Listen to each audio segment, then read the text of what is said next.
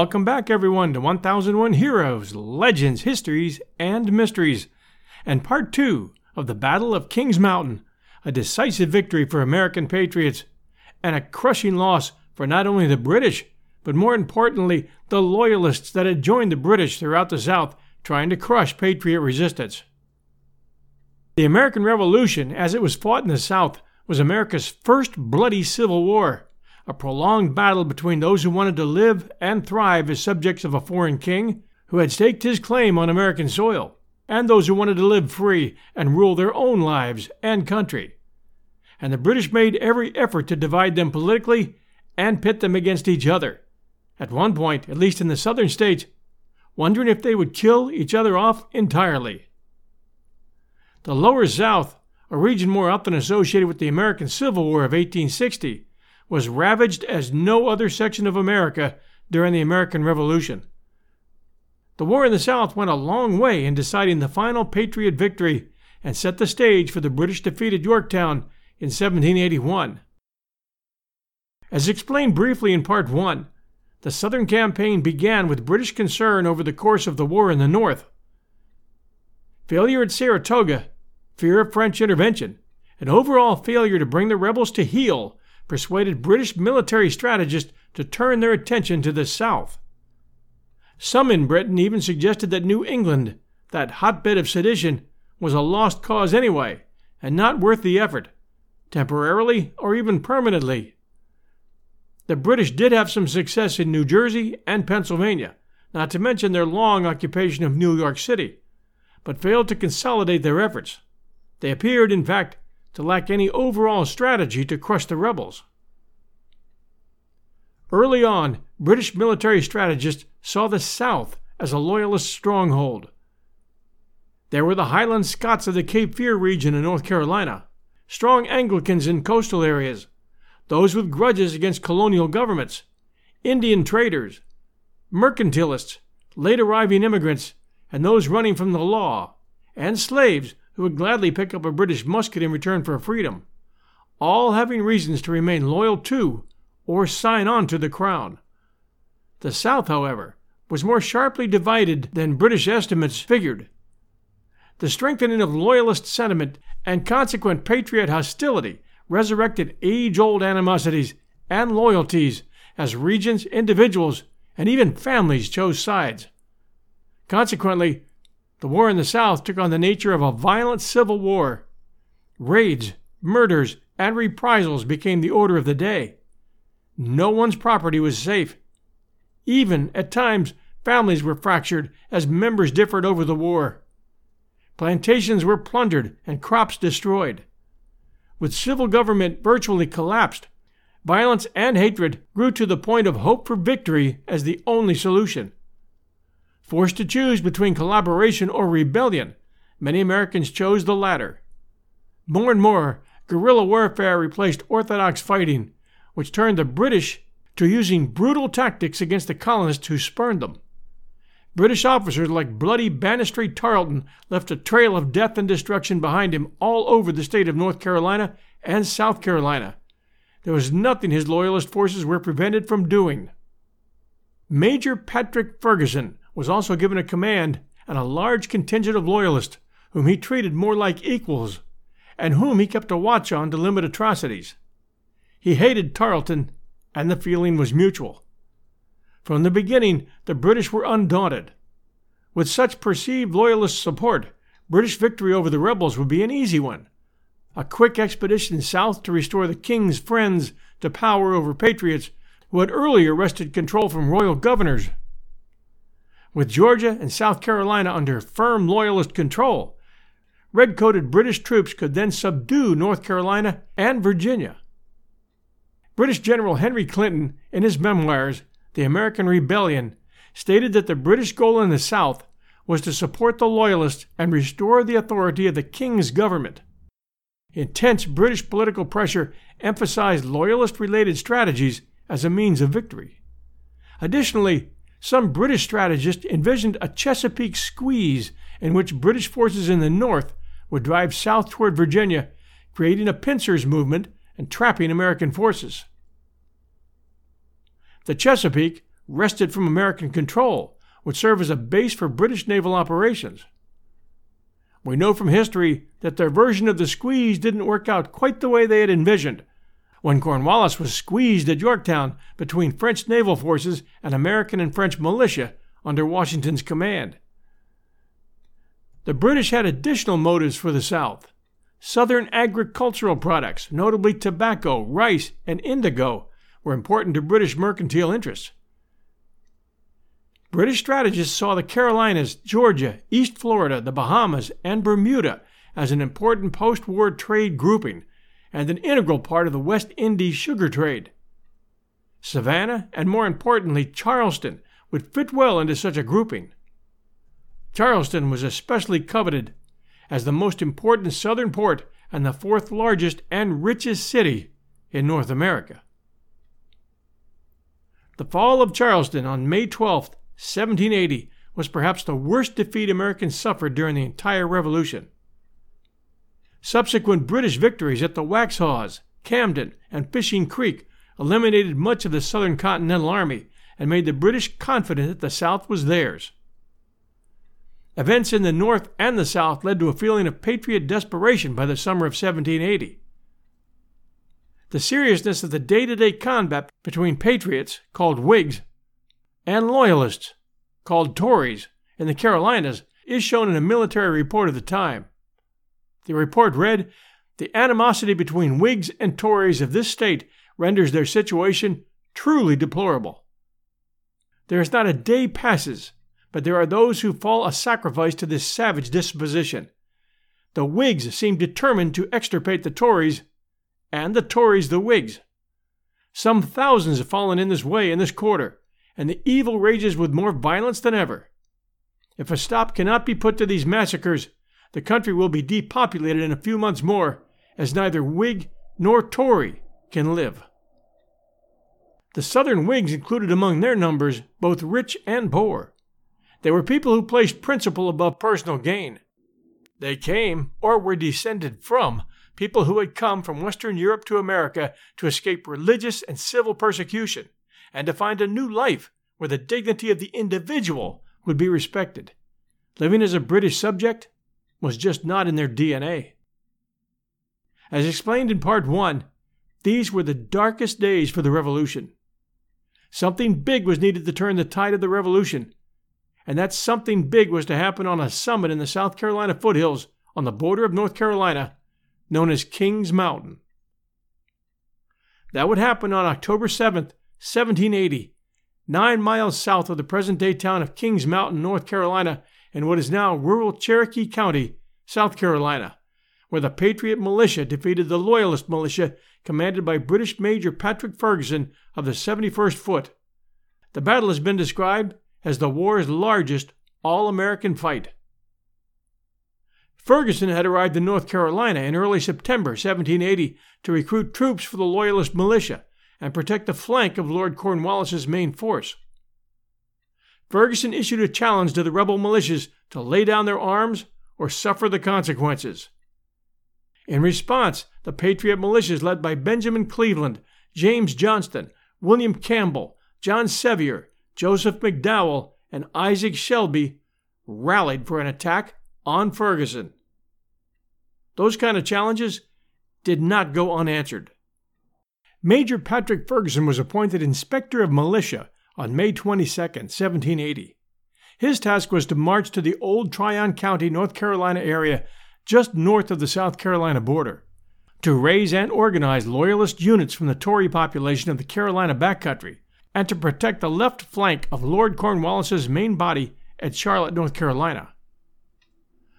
Major Patrick Ferguson was a force to be dealt with and deserves a few minutes of our time. I had first read about him in a novel titled The Ferguson Rifle, written by one of my favorite Western authors, Louis L'Amour, who, in addition to telling tales of the American West, often covered stories that centered around early American colonists. Ferguson was a Scotsman, as his name implies. At an early age, he decided to use his ability as a horseman and hunter and to become a soldier, despite an upbringing and education that could have landed him anywhere. At the age of 15, a commission was purchased for him, and he entered upon active service on July 12, 1759, as a cornet in the Royal North British Dragoons. With a slight frame, Ferguson was not an individual of commanding appearance, and it might have been thought that he was poorly suited to military service. This shortcoming was made up for in soldierly determination, however, and he was also, as one biographer put it, blessed by inheritance with a serious disposition unusual ability, sound judgment, and energy in ample measure. He proved to be an excellent soldier and a born commander. Sickness interrupted Ferguson's service in the field from 1762 to 1768, but he wasn't idle during that time of his recovery in Scotland and entered actively into public discussion of the extension of the militia laws of England to Scotland. This activity gave him some early insight into the problems and prepared him for the role he later played in the Carolinas as inspector of militia. He enjoyed a second leave of absence from military service just prior to the outbreak of the Revolutionary War, and during this period he pursued an intensive study of military science and tactics and developed a breech loading rifle known today as the Ferguson rifle. It was a brilliant invention, as it could fire five balls per minute where the typical musket took a full minute to reload and fire. It could be loaded and fired from a prone position and could be recocked while on the run, making it a far more effective weapon, at least in terms of ease of operation and speed of firing, than the typical long musket. In 1777, Ferguson was sent to America with the reputation of being one of the best, if not the best, marksmen in the British Army. At the time, he held a captaincy, which was attained on September 1, 1768. He was in command of a corps of at least a hundred riflemen, whom he had personally trained in the use of his new breech loading rifle, as well as in the use of bayonet.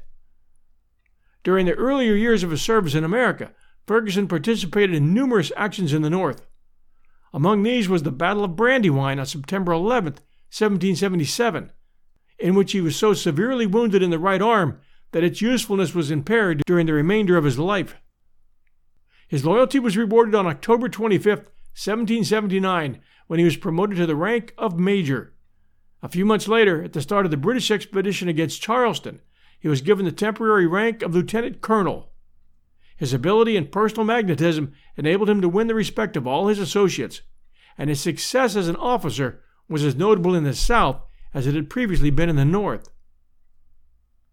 This was his last campaign, and in its course he demonstrated a sense of fairness and a degree of humanity that earned him the respect of many of the people of the South. As mentioned previously, he was a different style of commander than Tarleton, and his men respected, not feared, him. As the opportunity permitted, he attempted to persuade many of these Americans to renew their oath of allegiance to the King of England. And his success at that won the admiration of his associates, among whom was General Stuart of Garth, who wrote upon the demise of Ferguson. By zeal, animation, and a liberal spirit, he gained the confidence of the mass of people. Even more revealing of his character are the following lines written from America by Ferguson to his mother to calm her fears for his safety. The length of our lives is not at our command, however much the manner of them may be. If our Creator enabled us to act the part of honor, and to conduct ourselves with spirit, probity, and humanity, the change to another world, whether now or fifty years hence, will not be for the worse. The earliest use of the Ferguson rifle was on American soil by riflemen whom Major Ferguson had personally trained. It was used at the Battle of Brandywine and is said to have been used later, with possibly a few having been in action at Kings Mountain. Ferguson at Brandywine had General George Washington in his sights with a clear shot but the sight of Washington sitting proudly on his horse, calmly directing his officers during the heat of battle, engendered enough respect from Ferguson so that for that moment he couldn't pull the trigger. The successful use of the Ferguson rifle in battle is sufficient proof that its inventor had made a notable contribution to military technology and developed a most effective arm. Unfortunately, it was at least 90 years ahead of its time. Only 200 were known to have been made, some say only 100. What happened to these Ferguson rifles continues to be a matter of conjecture. While Ferguson convalesced after the Battle of Brandywine, his rifle corps was disbanded and his rifles put in storage by Sir William Howe. Later, an undetermined number were withdrawn from storage for further service. Though it can be assumed a number were destroyed in action and others carried off for use as new hunting rifles, a large number still remain unaccounted for. We have no idea today how many were used at the Battle of Kings Mountain, or how many were captured. A quick search online came up with one listing from Morphy Auctions. Only 100 Ferguson rifles were made for military use during the Revolutionary War, and only about 12 are known to exist today, with half of them in museum collections, thus unavailable to collectors. The listing went on to say this desirable rifle will be offered as part of the estate of Walter O'Connor to be sold at Morphy Auctions in Denver, Pennsylvania on September 26, 2018, with an estimate of 75,000 to $150,000. Personally, I'll bet it went much higher. We'll rejoin our show right after this message from our sponsor. Hey, it's Kaley Cuoco for Priceline. Ready to go to your happy place for a happy price? Well, why didn't you say so? Just download the Priceline app right now and save up to 60% on hotels. So, whether it's Cousin Kevin's Kazoo concert in Kansas City, go Kevin, or Becky's Bachelorette Bash in Bermuda, you never have to miss a trip ever again. So, download the Priceline app today. Your savings are waiting. Go to your happy place for a happy price. Go to your happy price, Priceline. And now, back to our show. On the morning of August 18, 1780, 200 mounted Patriot partisans under joint command of Colonels Isaac Shelby, James Williams, and Elijah Clark prepared to raid a Loyalist camp at Musgrove's Mill, which controlled the local grain supply and guarded a ford of the Enoree River. The Battle of Musgrove Mill occurred near a ford of the Enoree River near the present day border between Spartanburg, Laurens, and Union counties in South Carolina. The Patriots anticipated surprising a garrison of about an equal number of Loyalists, but a local farmer informed them that the Tories had recently been reinforced by about a hundred Loyalist militia and 200 provincial regulars on their way to join British Major Patrick Ferguson. The whole battle took perhaps an hour, and within that period, 63 Tories were killed, an unknown number wounded, and 70 were taken prisoner the Patriots lost only about four dead and 12 wounded. Some Whig leaders briefly considered attacking the Tory stronghold at 96, but they hurriedly dispersed after learning that a large Patriot army had been defeated at Camden three days previous. And just so you know, 96, which is mentioned numerous times in this story, was a frontier town that was the site of more than one battle, and a location which the British and the Patriots felt was strategically important. The British built a star fort there, which has been rebuilt and preserved, and it's located there today as a national park and battlefield site, and they offer reenactments. It's about 60 miles south of Greenville, South Carolina. On September 2nd, Ferguson and the militia he had already recruited marched west in pursuit of Shelby toward the Appalachian Mountain Hill country on what is now the Tennessee North Carolina border. This mountain hill country was the last important stronghold in the Carolinas which had remained undisturbed by Cornwallis's victories and the Tory raids in that summer of 1780. This was the region of the foothills and ranges of the Appalachian Mountains which stretched through northwestern South Carolina, western North Carolina, and into the present eastern Tennessee. Here, the independent mountain yeomen, largely of Scotch Irish descent, were establishing a new frontier and protecting their crude homes from the nearer threat of the border Indians. Their free pioneer life had existed without interference from the king's officials, and they were little concerned with the main course of the war on the seaboard. Ferguson didn't immediately pursue those mountain men. With the news of Cornwallis's success at Camden, he had also received urgent orders to search the upcountry for patriots under Colonel Thomas Sumter. This plan was interrupted by news of Musgrove's mill and by orders calling Ferguson to a meeting in Camden with Cornwallis. On September 7th, Ferguson pushed across the western North Carolina border. He expected at Gilbertown to surprise some of the mountain leaders who had retired there for safety after Musgrove's mill. In August, however, they had agreed to return to their homes across the mountains and raise a volunteer army to resist Ferguson's advance. Remaining at Gilbertown during most of September, Ferguson was a constant menace to the bordering region. From his headquarters early in the month, he tried to frighten the mountain leaders into submission. To carry out this plan, Ferguson paroled Samuel Phillips, a prisoner, and sent him into the mountains with a message to Colonel Isaac Shelby, who commanded the Patriot militia of Sullivan County, North Carolina. According to a well known account, Ferguson, in this message, solemnly warned Shelby and the other mountain people quote, that if they did not desist from their opposition to the British arms, he, Ferguson, would march his army over the mountains, hang their leaders, and lay their country waste with fire and sword. He followed this threat with action and pursued a Patriot party to the slopes of the Blue Ridge before returning on September 23rd to his temporary base at Gilbertown, feeling pretty confident that he had the mountain men scared. But all he had done was stick a torch in a hornet's nest. At the headwaters of the Watauga, the Holston, and the Nolichucky rivers in present day eastern Tennessee, news of Ferguson's actions was received with growing alarm by the backcountry settlers. Their freedom loving leaders were spurred in their determination to gather a volunteer force with all possible speed for a surprise attack that would destroy the British invader. Meeting at Jonesboro, Shelby and Colonel John Sevier, head of the militia in Washington County, North Carolina, hurriedly adopted a plan for immediate action. They sent forth a final appeal for volunteers, some of whom would remain behind to protect the settlements from the Indians, while the main force marched quickly after Ferguson. Additional support was sought urgently from Colonel Charles McDowell and Colonel Benjamin Cleveland, who commanded other fighting men from the North Carolina border. Pleas for help were also sent to the local militia leaders of adjoining Washington County, Virginia. After consultation, it was agreed that Colonel William Campbell would bring a strong body of Virginia militia.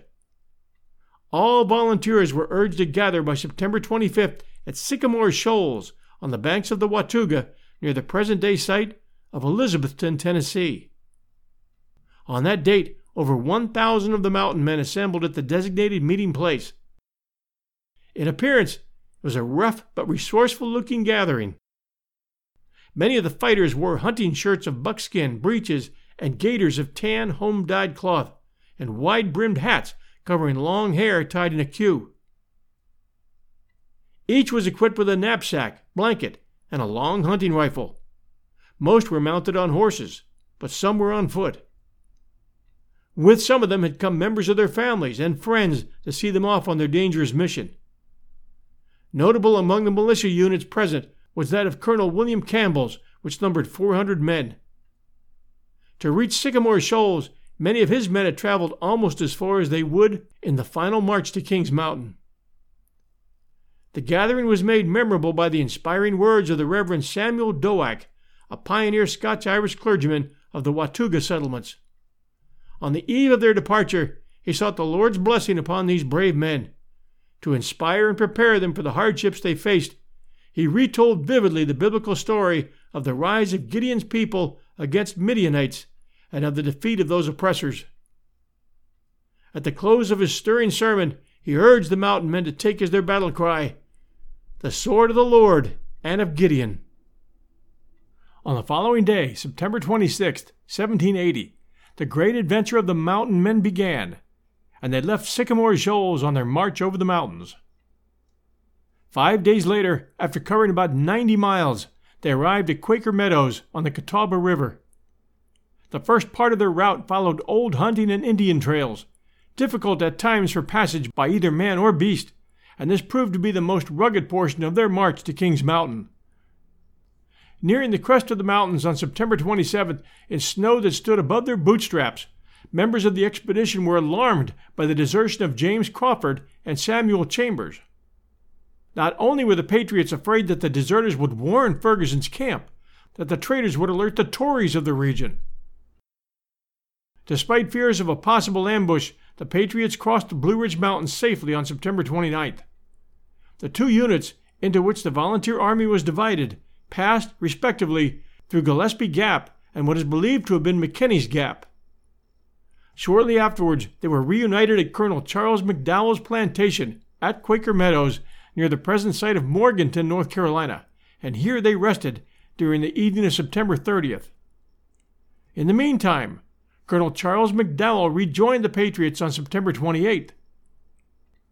By the evening of October 4th, the Patriots had pushed farther southward and camped near Denard's Ford on the Broad River. At this point, they temporarily lost Ferguson's trail. But continuing southward on October 5th, they completed a march of 12 miles and rested that night at Alexander's Ford on the Green River. On October 6th, they pressed forward another 21 miles to reach the Cowpens.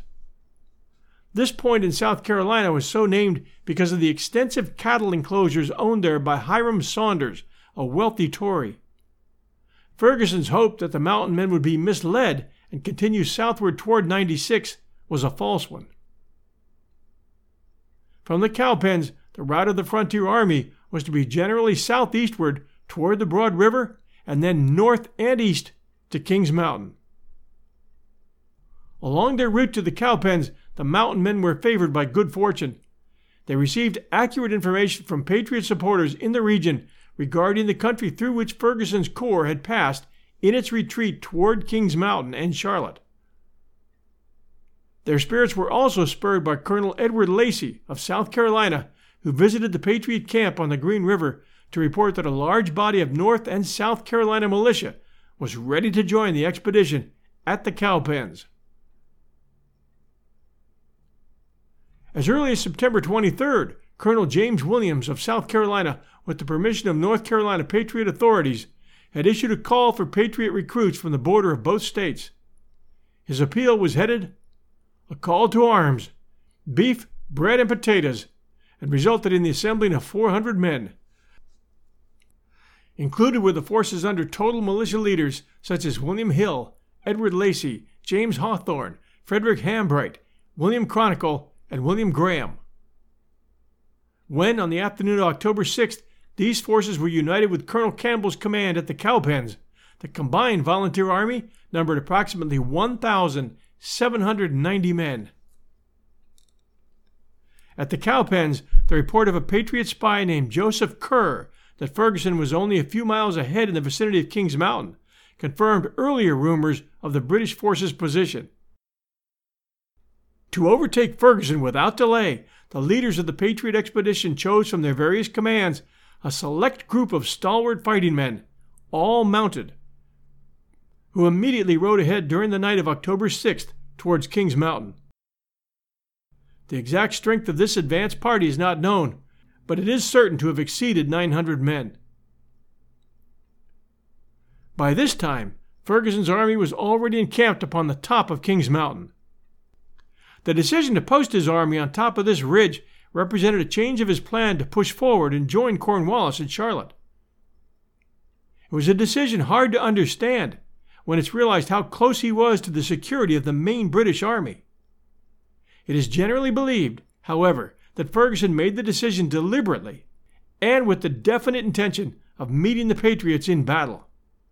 That he felt secure in this position is shown from his letter of October 6 to Cornwallis, which stated, Quote, I arrived today at Kings Mountain and have taken a post where I do not think I can be forced by a stronger enemy than that against us. Ferguson was also known to be a vain man, operating with the largest independent command of his military career. It is probable that he could not resist the temptation to seek for himself the glory of still another victory.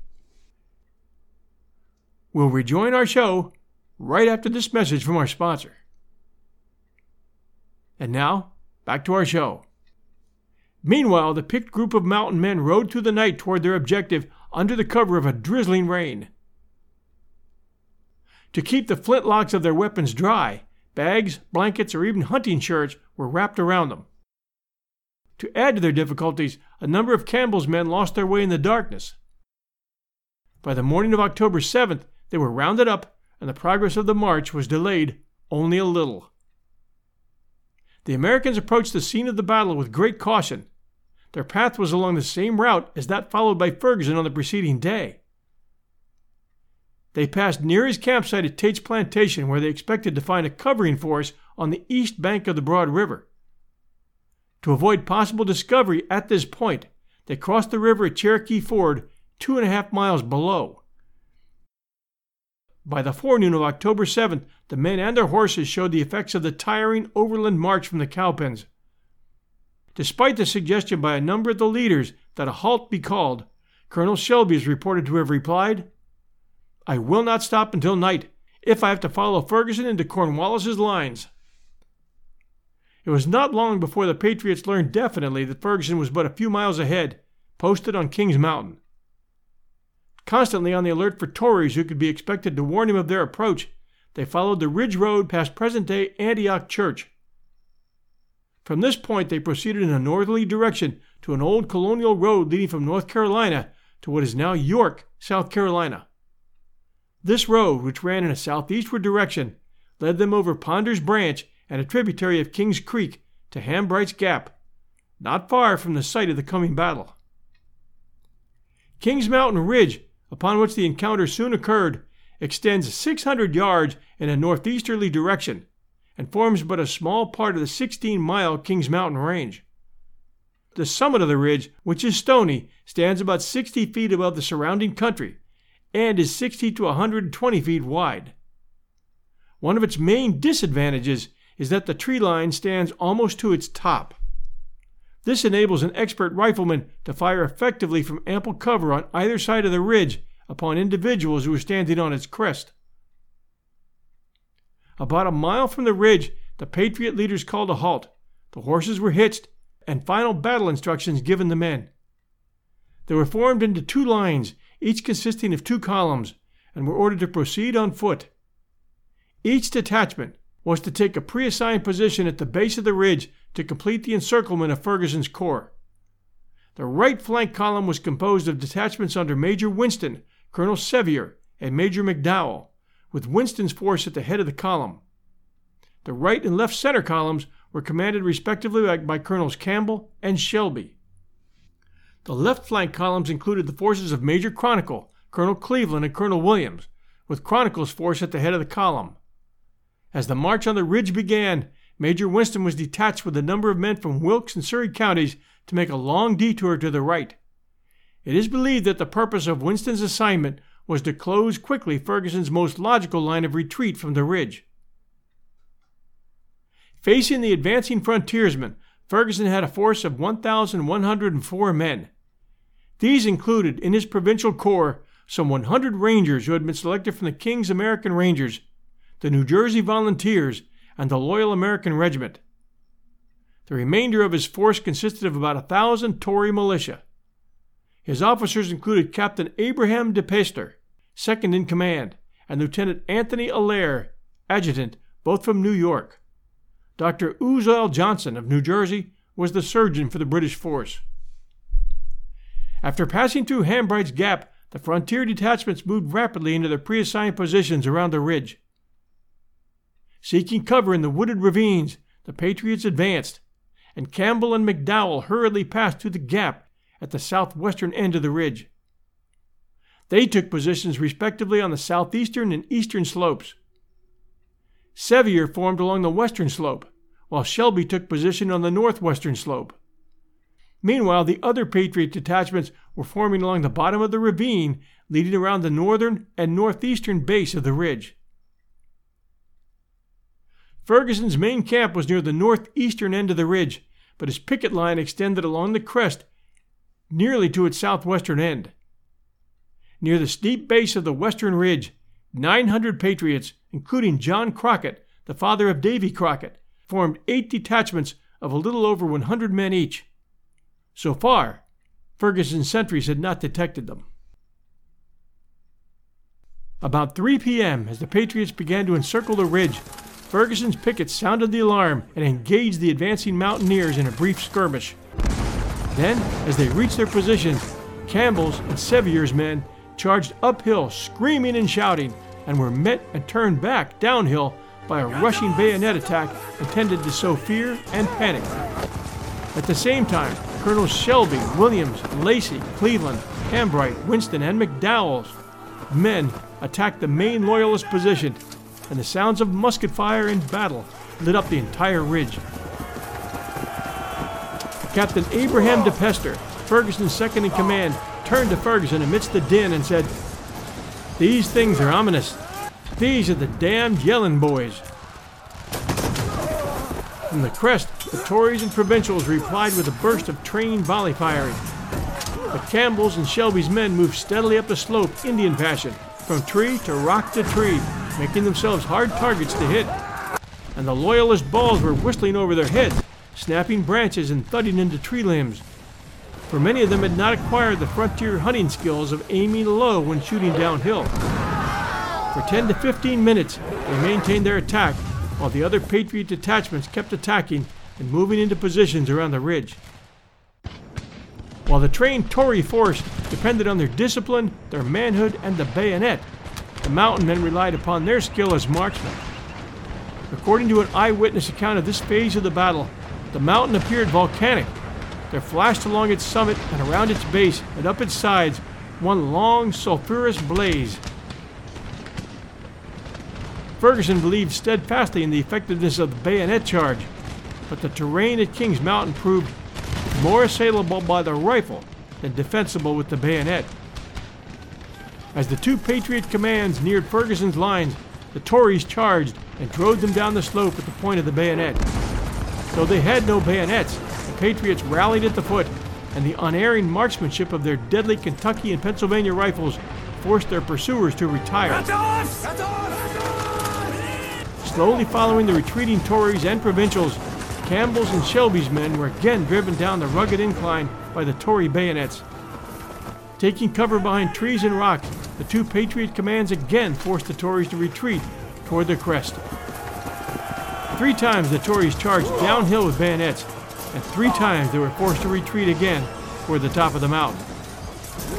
As the Tories began their third bayonet charge upon Campbell and Shelby, they were suddenly attacked along the northern and eastern slopes by the other Patriot detachments. Moving to meet the Patriot attack from these quarters, the Tories allowed Campbell and Shelby to gain and hold the southwestern summit. By now, there was pandemonium on the mountain. One witness described it looking like a volcano about to burst with the thunder of guns and flashing of gun barrels. Legend insists that there were two very attractive women in Ferguson's camp who were said to be his followers, a part of the staff, either as cooks or maids. One, named Virginia Sal, was killed as she tried to escort a wounded soldier to his tent. The second, Virginia Paul, was taken with the prisoners after the battle to Quaker Meadows, whereupon she was released and directed to head for Cornwallis's camp. Now completely surrounded, Ferguson's disorganized and rapidly decreasing force was gradually pushed back toward its campsite on the northeastern end of the ridge. His casualties were heavy. In this desperate situation, with attacks and counterattacks raging on all sides, a piercing note of Ferguson's silver whistle urging his forces on continued to be heard above the shooting and shrill whoops of the mountaineers. As the ring of rebel attackers began to tighten, some loyalists began to attach white flags to their rifles, waving them in surrender. Ferguson rode among them, slashing at their muskets with his sabre to stop them, screaming for his men to rally. At that point, Ferguson attempted to cut through Cleveland's lines near the northeastern crest, but was struck from his horse by musket balls fired by the mountain sharpshooters with Sevier. Ferguson fell from his horse, his foot caught in the stirrup, and his horse dragged him past the enemy line. He was lying, still breathing, after the battle ended, when he was approached by one of the Patriots, and, drawing a hidden pistol, he shot that Patriot in the stomach at close range. He was shot a number of times in return, and he died a few minutes later, and later he was buried where he fell. Captain DePeyster, the second in command for Ferguson, assumed command and attempted to rally the confused surviving Tories and provincials, but his efforts were useless and he ordered to surrender. During the bloody one hour engagement that raged along the heavily wooded and rocky slopes, the mountaineers gained a complete victory. They were veterans of countless frontier clashes, even though untrained in formal warfare, and with a slight loss of 28 killed and 62 wounded, had killed, wounded, or captured Ferguson's entire force of nearly 1,000 men, mostly Loyalists. The Loyalists suffered 290 killed, 163 wounded, and 668 taken prisoner. But order and quiet were not immediately restored to the ragged battlefield. A number of patriots continued to fire into the group of defenseless Tories because it was not known that a surrender had begun. Others shouting, Buford's quarter, fired upon the Tories to avenge the merciless slaughter of Colonel Abraham Buford's Patriot force by Colonel Banastre Tarleton's British raiders at the Waxhaws in South Carolina on May 29th, earlier that year. While Dr. Uzal. Johnson of Ferguson's Corps tended the wounds of Patriots and Tories alike, others buried Ferguson's body and those of the Tory dead on the battlefield. Some reports said that Ferguson's body was desecrated and wrapped in oxhide prior to burial. He had made his threat, and it had been answered. The remaining dead were buried in shallow graves, and the wounded Loyalists who could not stand were, according to one report, left on the field to fend for themselves. Of the Patriots killed in the engagement, only four Major William Chronicle, Captain John Maddox, William Rabb, and John Boyd are buried there. They share a common grave at the site of the Chronicle markers. The Patriots rested on the battleground overnight. On Sunday morning, October 8th, they started the homeward march. Both victors and captives came near to starvation during the march off the mountain, owing to severe shortages of food needed to sustain them from the fighting and the wounds suffered. One week later, they reached Bickerstaff's plantation near Gilbertown with their prisoners. Aaron Bickerstaff, a loyalist, had been mortally wounded in the battle. His brother Benjamin was a patriot and was being held on a prison ship in the Charleston harbor. British prison ships from Boston to Charleston were floating death camps for patriots. The frontiersmen had not dared delay their march, for they feared Cornwallis would send Colonel Tarleton in pursuit to avenge Ferguson's defeat. At Bickerstaff's, a court martial was held, and thirty Tories were condemned to death. Of these, nine were hanged, and the remainder spared. These men were testified against by patriots who had fought in the same companies with these loyalists, but had changed sides after witnessing the brutality that the loyalists had shown. Since an investigation showed that these nine Tories had robbed, pillaged, and committed more serious crimes, the patriots believed they were justified in this action of hanging them. They also wished to retaliate for similar types of rude justice rendered so often in the past by British Nine of the prisoners were hanged before Isaac Shelby brought an end to the hangings. His decision came after an impassioned plea from one of the Bickerstaff women, probably Mary Van Zant Bickerstaff, who was Michael's wife, the Patriot prisoner's wife. The Patriot detachments reached Quaker Meadows on October 15th with the prisoners. From this point, they were marched northward toward Virginia. This was in accordance with the instructions of October 12th from General Gates, the American commander in the South at that time. He would soon be replaced. He would soon be replaced by General Greene. On October 26th, Colonel Campbell entrusted Colonel Cleveland with the safekeeping of the prisoners, and with Colonel Shelby called upon General Gates to determine the fate of the remaining Tories. Meanwhile, the volunteer army melted away. Most of its members lost no time in returning to their home settlements. As the number of troops guarding the prisoners declined, escape for Tories became easy. After a long period of indecision, the remaining Tory prisoners were finally moved to Hillsborough, North Carolina, and exchanged. The mighty army of mountain men, whose very existence confounded Ferguson, now vanished as quietly as it had gathered. But the victory on King's Mountain was known and talked about throughout all the South as fast as news could fly, and huge changes were about to come in terms of support for the rebel cause. The lifting of the spirits of the Patriots in the Carolinas and the renewal of their will to resist the British invaders were important and immediate effects of Ferguson's defeat at Kings Mountain.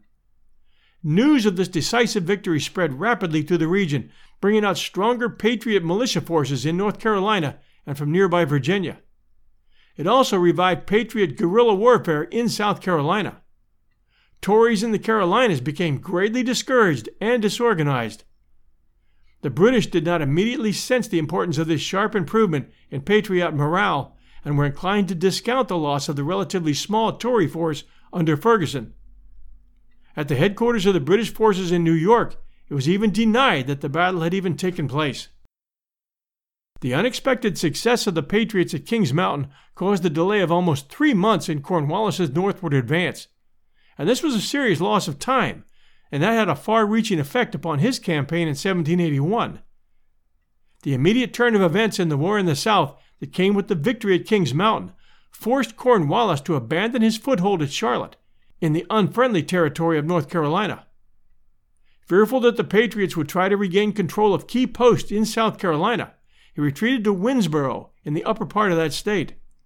Here he took up a defensive position during the first part of the winter of 1780 81 to await reinforcements sent south by General Clinton.